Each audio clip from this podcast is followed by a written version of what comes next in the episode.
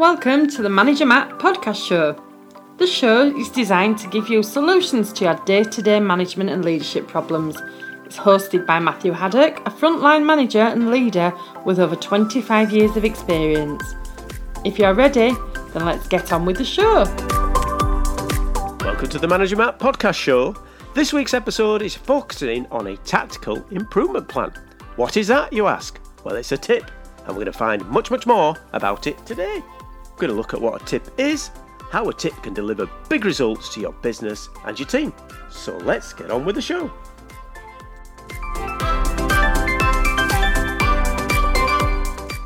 Welcome back, everyone, to Series 2 of the Manager Matt podcast show.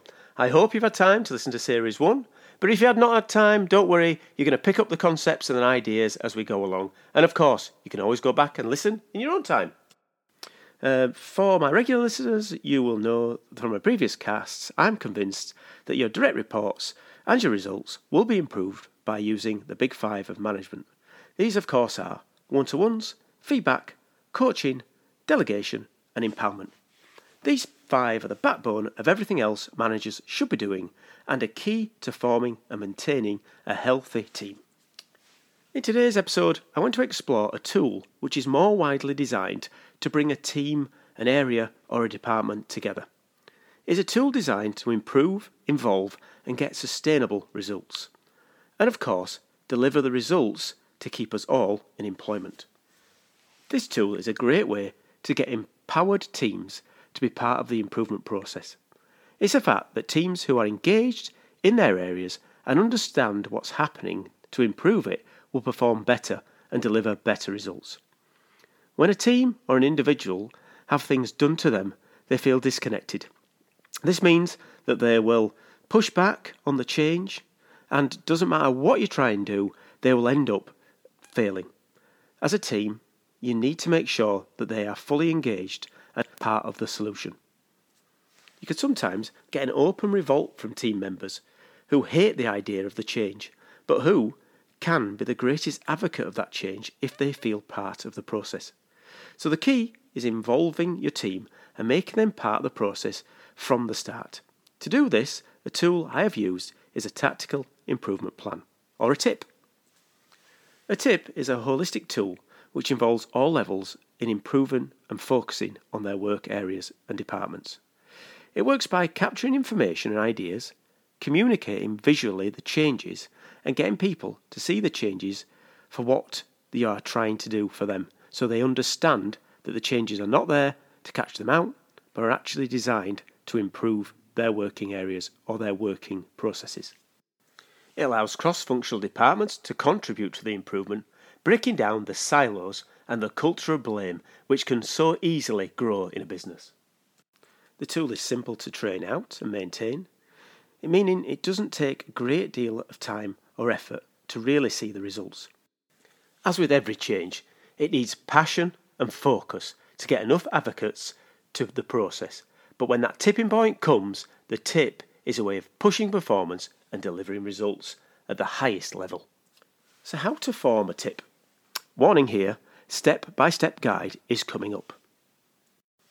So, step one get the senior team bought in. You need your department heads and leaders to understand the benefits of the process and commit to supporting it. They need to be able to give time and resource to get the process going. Remember, if you start without the full buying, the tip will end up being another list. And you know what happens with lists? They get forgotten, left at the side, and then a few months down the road, a new list forms. And mostly, if just a side note, lists at the start will end up with loads and loads of engineering improvements, which puts the engineering managers and engineers off being part of it. So when you're forming your tip, you want to make sure it's a buy in from all the senior teams and all the areas that might have an input into the process. So, step two set up a trial area. Setting up an area to try your tips gives you a chance to see it working and iron out any issues before the big launch to all the areas. In my experience, it's good to pick a team or department that you could feel sometimes has problems. Now, that is a bit of a counter intuitive way of doing things. Some people say, well, why don't you pick an area that's easy? Why don't you pick an area with a team that's already engaged? Well, if you can do it there, that's pretty straightforward. Sometimes you want to go to the area where you do have the issues first, because if it goes wrong in that place, you can iron it out. Because what will happen if you do too easy a place, when you go to the difficult places, you'll start to hit issues that you've not had before. Remember, the idea of a trial area is to trial it, set it up, and get a better result for the next time when you roll it into the full areas. So, step three communicate and involve the team in the area. This is where you will need to put in the hard yards to get the process going. If you have a, a lean coach or a champion, then they can be the ambassador. If not, the line leader and the team leaders usually pick up at the start of the process. You should use your local toolbox talks or your morning daily meeting to discuss the upcoming tip. But of course, at this point, you need to start to get into their heads about what the tip's going to bring. Remember, a lot of people are going to be a bit wary of new things. They're going to be a bit um, sort of lethargic sometimes to, oh, here's another new idea. We've heard all this before. So you really need to put the energy in at this point to make them understand that a tip is something different than what you've had in the past. Because if not, you're not going to get the buy in and people will soon switch off to the idea. So, step four is about the format and formulating the format that will work for you. So, look at how the area is set up, look at how a tip could work in that area. Make it visual and easy for everyone to see. In the past, I've used paper formats. So, some people don't like paper formats, they prefer electronic one, but I think sometimes in areas where you're trying to engage a wide variety, then the old fashioned notice board is a real godsend because you can look on it, people can see things happening, they can understand it. Now, I don't mean you don't have an electronic file copy and something that can be shared, because obviously that's a good way to hold that information and archive it. Archive it. But a lot of the old school people like to see it, make it visual, actually allow them to write on it, put in the dates in there and make it so that someone can actually engage with something physical instead of just a screen. Step five is to start to populate your tip plan. This is where you'll start to see what is hitting the department and what's making it hard for the team.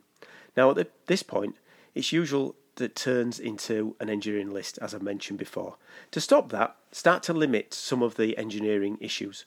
Only say between three and five at the start. The rest of it needs to be actions that the team can sort themselves.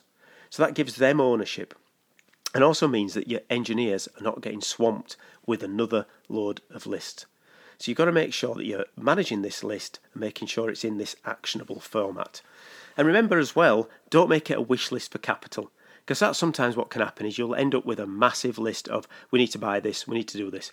Now you can capture it because you do need to look at that long term uh, pipeline of capital plans, but make sure that that section is longer term. The tip needs to be actionable in a days, a maximum of weeks, not months or years.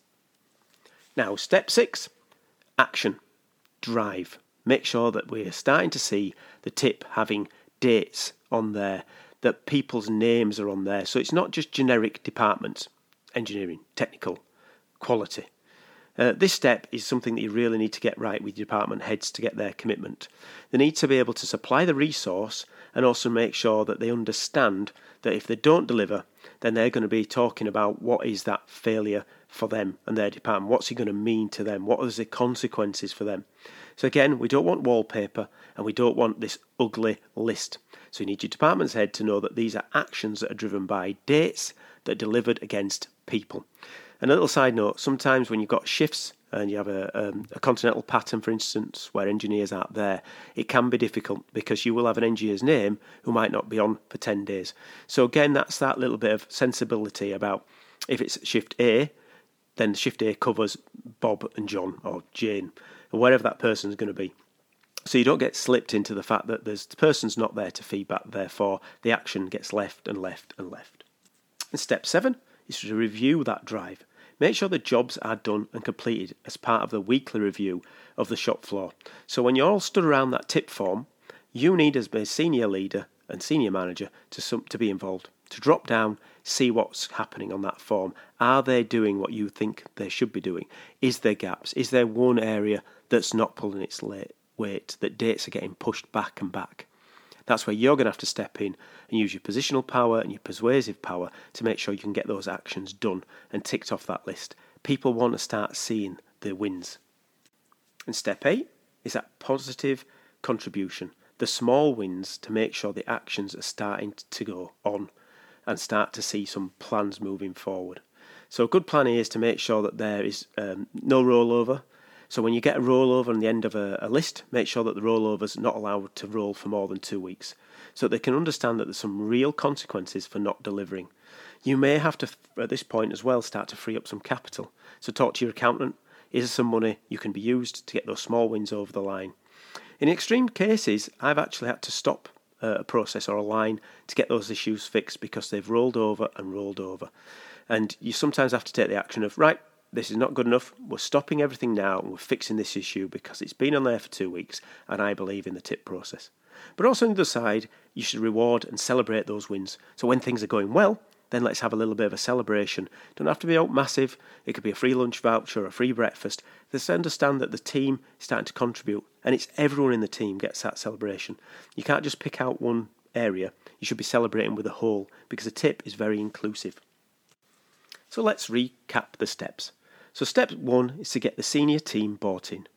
Step two, get out to the trial area. Step three, communicate an involvement. Step four is the format and formulating that. Step five is to populate the plan with your team. Step six is an action driven process. Step seven, review and drive. And step eight is reward, celebrate the success. Well, thanks for listening about how to set up a tip for your team. Now it's over to you. You have the background of why it works, you have the context of how it will deliver results to you, you have a step by step guide. Now it's up to you to take action and start seeing the benefits. So, what are you waiting for? Do it. Nothing comes from nothing. Okay, that's it for Manager Matt this week. Thanks for listening and goodbye. Thank you so much for listening to this Manager Matt podcast. We hope you found it interesting, helpful, and actionable. One last thing please leave a quick review on iTunes or with your podcast provider as it helps to spread the word of Manager Matt. If you haven't already done so, please subscribe to the podcast. And if you did like anything in particular, send an email to managermattpodcast at gmail.com or visit managermatt.co.uk for more content. Feedback is a gift, so let's keep giving. See you next week.